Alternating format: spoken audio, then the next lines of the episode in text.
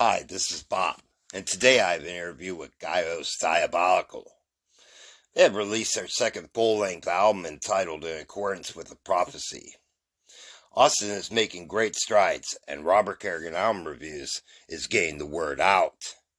And here is my interview with Austin. Hello, my friend. Hello, how you doing? I'm doing great. How you doing, Austin? Not too bad, not too bad. I wanted to thank you for taking time to speak with me today. Well, I wanted to thank you for uh, not only having me today, but also just taking the time to listen to the record. I, I greatly appreciate it. Well, it's definitely a great one. I wanted to ask you about the recording process for uh, the album. How did it go? Um, it went pretty well. Um, it's not my first time recording, so uh, you know, every time you go in, it gets a little easier. And and this one, uh, it went pretty well. It went pretty quick. Did you have the tracks set, or was this recorded at home or at studio? Uh, I recorded at a Don Fury studio in Troy, New York. So you know, basically, I had all the uh, the scratch tracks and everything ready to go. You know, went into the studio, mm-hmm. and then it's you know the, the, standard tracking drums, guitar, bass, and vocals and such. Um, but yeah, so I mean, everything was was predefined and ready to go when I went into the studio, and it probably took three days to do all the uh, the principal tracking, and then another day or two to do mixing, and then and then. And I wanted to ask you about the song "False Flag Fury."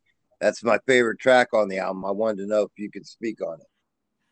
Great, great. Um, yeah, I mean it's uh, you know, like like most of the record is really just speaking to the uh to what's going on in the world, and uh, I kind of mm-hmm. just had I kind of had that that hook in my head, you know, false flag fury, and so I just I built a song around that.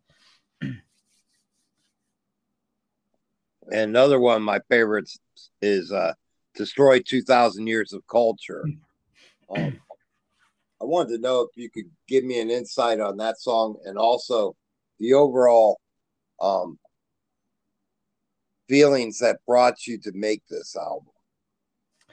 Okay.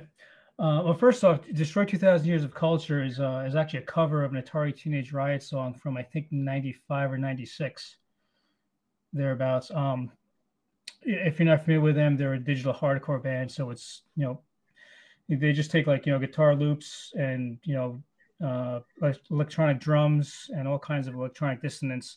And I've always liked that song a lot. Um, and actually, they loop um, a little piece of Dead Skin Mask from Slayer in it.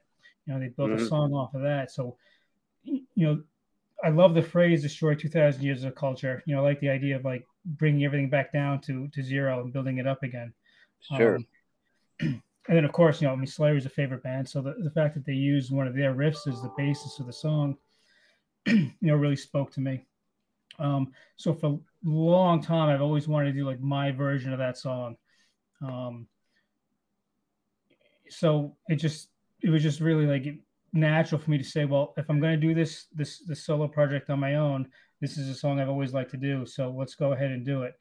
And uh, it goes right into your your question about you know the reason or the the driving factors on the songs on this album in general. It's you know it just a reaction to you know what's going on in the world or whatever. And this song in particular seems to be just as relevant sorry about that, just as relevant today as it was in you know 93 or 94 95 when it came out.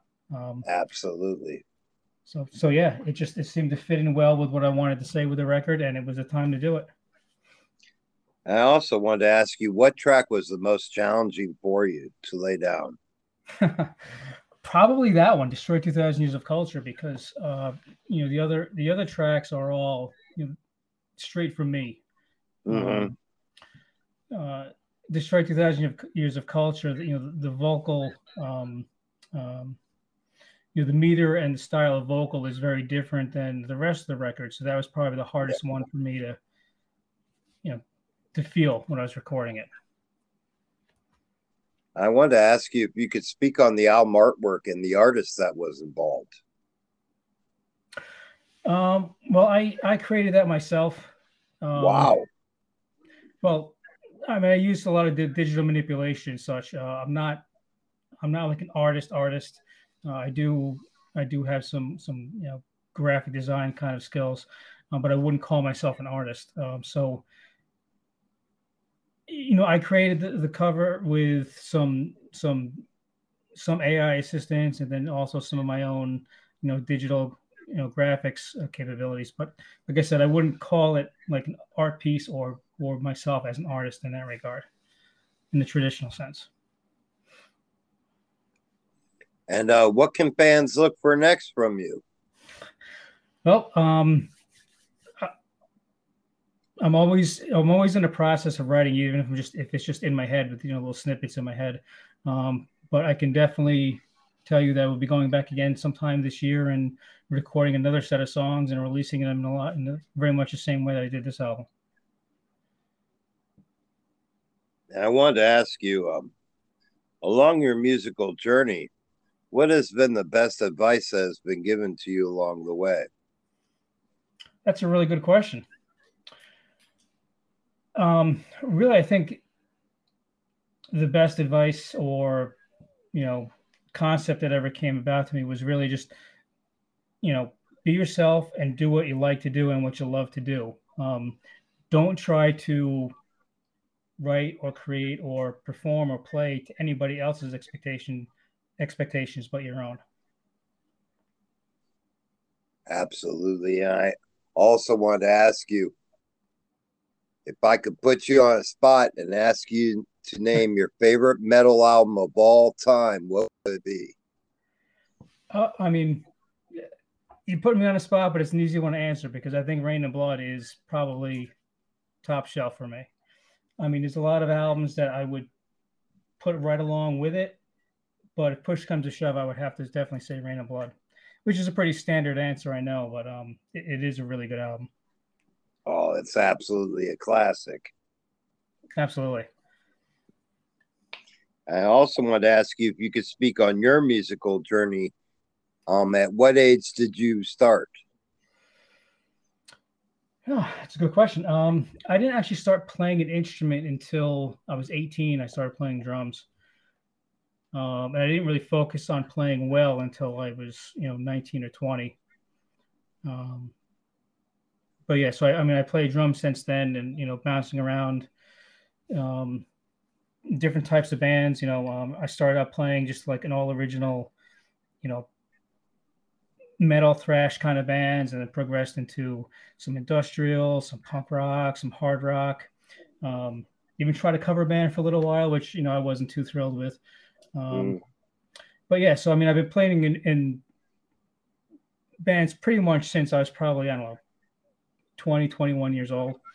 Um, as far as like my solo project, um, you know, I started playing, you know, just messing around on guitar and bass, you know, sometime in my 30s, I guess. Um, and after years and years of playing in part of a collective, whatever, I really kind of like wanted to do something that was totally my own, that I could just, you know, write what I wanted to write and not have to be constrained by anybody else's, you know, thoughts or perspectives. And that's that was when I went in and I recorded the first few songs for Gyaos, and um, I found out that I really liked it. I liked the process and I liked the result, so mm. I just continued on, um, and that's where I am today. as far as the mixing and mastering, did you do that that as well? No, um, I work uh, with Don Fury. Um, I'm not sure if you're familiar with him or not, but he's he's um he's kind of a legendary legendary producer in um, in the New York hardcore scene. Mm-hmm. Um, you know, he he was working with you know bands like Sick of It All and that Agnostic Front and all the New York hardcore bands when they were coming out. Um, and he moved to Troy, New York, probably know, like 15 years ago or something. Um, and I went in there and recorded with another another band in his studio, and we hit it off. And so now so now when I do like a real recording that I want to release and have it sound right, I I go to his studio and we do all the tracking and you know he you know he does the, the mixing and the mastering. You know, obviously I'm right there with the mixing or whatever. Mm-hmm. Um, you know, but he he does like the technical side of things and and I just take that opportunity to kind of like gather in all the information and knowledge I can for that aspect of it. So in the future, if I want to go and record on my own, um, you know, I'm, I'm kind of learning the process as I go. but right now I really rely heavily on on Don Fury's work in the studio. And we spoke a little bit about the future and um, new material. Would you say that you want to keep your new material in the same vein, or are you looking to go another direction? Um, that's a good question, and I don't really have a solid answer for you because, um, like I mentioned before, you know, my perspective is always to like write what I want to write without any, you know, without shooting for a specific goal or genre or or outcome. Um, that's why like the first few songs I did are more doomy and sludgy and wandering mm. as opposed to the new album, which is really short, short, you know, to the point songs.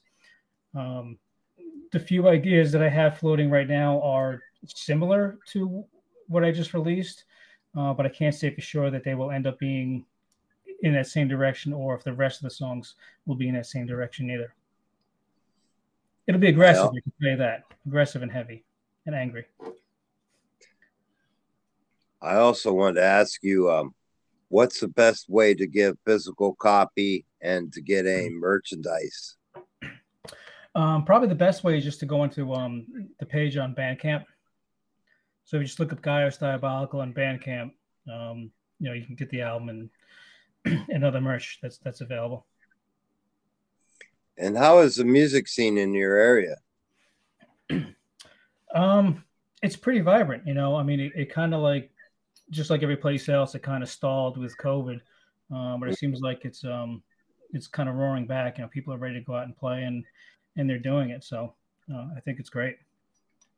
Yeah, in Ohio, where I'm from, uh, yep. quite a few clubs uh, got shut down, and um, but they've been bought up and uh, returning back to business. That's awesome. That's great.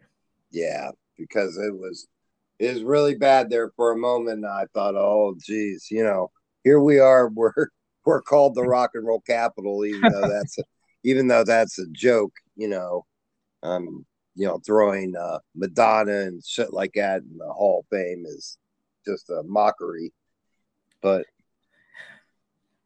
it's nice to have the clubs back open and all that, and have the scene vibrant again. Oh, absolutely. Yeah. Ohio is a great place. Great place for rock and roll and music. You know, I think one of the things that the COVID shutdown did was is it kind of gave artists a chance to kind of sit back and and write.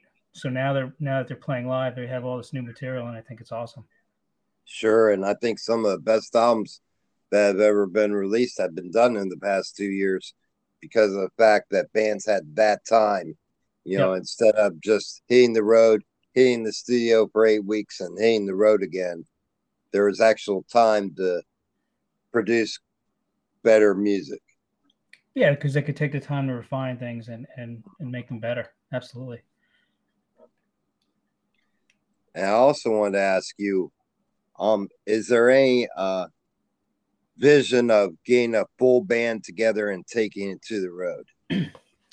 You know, I I've been asked that a few times now, and you know, initially when I started this project, I was like, "This is just going to be a studio thing. It's going to be my thing. I'm not going to worry about anything else." Um, um, but know, the more the more I think about it, and more more the positive reaction I get, I'm I'm starting to hedge towards maybe I will put together, you know, a, a band of friends that we can go out and you know and you know do a tour, take the music on the road. So I mean, it is a possibility. Well, I think it'd be a great idea because I know I'd love to see you here in Ohio because you have created an amazing album in it, and it just left me wanting more. Well, thank you very much. I mean, that's that's really encouraging to hear, and uh, you know, it's it's response like that that kind of makes me think that maybe I should do that, and it's pushing me in that direction. And lastly, I wanted to ask you if you could give a message to your fans, what would that message be? Would that message be? Um, that's a that's always a tough question. Um, well, I guess like the the overarching theme of all my songs is really think for yourself and you know don't get way down in anybody else's bullshit. You know, think for yourself, and then you know do what you love to do, and that's all that matters. Absolutely, because you know what we can do is limitless. We don't we only make our own limitations. Absolutely. That's hundred percent true. And yeah. uh you know, it's sad to see that, you know, people today are caught up in one uh, one of many things being on their phone way too much. Oh, that those that. two those two seconds of appreciation is not worth it in the long run. It's the long term goals. It's doing what you want, as you said, and becoming what you want. Those short moments of gratification are worthless. It's the ones you get in the long run. Absolutely, 100%. You know, live life, don't watch it. Right. you know, it's just like the band that goes in the studio and says, well, you know, like I'm a huge Kiss fan. I've been a Kiss fan since 76. Yep. And, uh, you know, when they, every time they try to catch a trend, it is already gone and the album bombs. Yeah. Be yourself. Yep. Do you. Don't worry about what the hell's going on in the industry. You know. That, that's 100% true. I mean, I've been in so many bands that were like, oh, well, let's, you know, this is the latest thing, you know, let's go sound like this. And, you know, then that doesn't work and they jump onto the next one. And, you know, that's, it's like I, I had said earlier, you, you said was the best piece of advice I ever got. And that that's it. It's just do what you like to do and don't worry about anything else. Sure. Because, you know, and the, one of the best things I like about the metal scene right now is that, you know, we have subgenres of genres now. Oh, Anything you want is out there. And if you put something out there and you put on a flagpole, someone's gonna salute it. You just gotta find the people. Absolutely. Metal is so fractured and it's great because like you said, you know, every sub subgenre fractures into more subgenres. And it's so diverse and there's just so many things out there to listen to. Absolutely. Well, I want to thank you for taking time to speak with me. It's been an absolute pleasure speaking with you, Austin. Absolutely. Thank you for taking the time and um, anytime. I really appreciate it. Please feel free to update me at any time with any new news as it comes about because I'd like to get it out there. And especially if you get this thing uh, at band level and get it on the road, man, I want to hear all about it. okay, I will certainly do that. All right. Thank you, my friend. And you have a great rest of your day. Thank you. You too. Cheers. Cheers. I'd like to thank you for listening to today's podcast. You can sponsor the podcast. Just click that button and you can be a member of the family. And remember, come see me for a fix.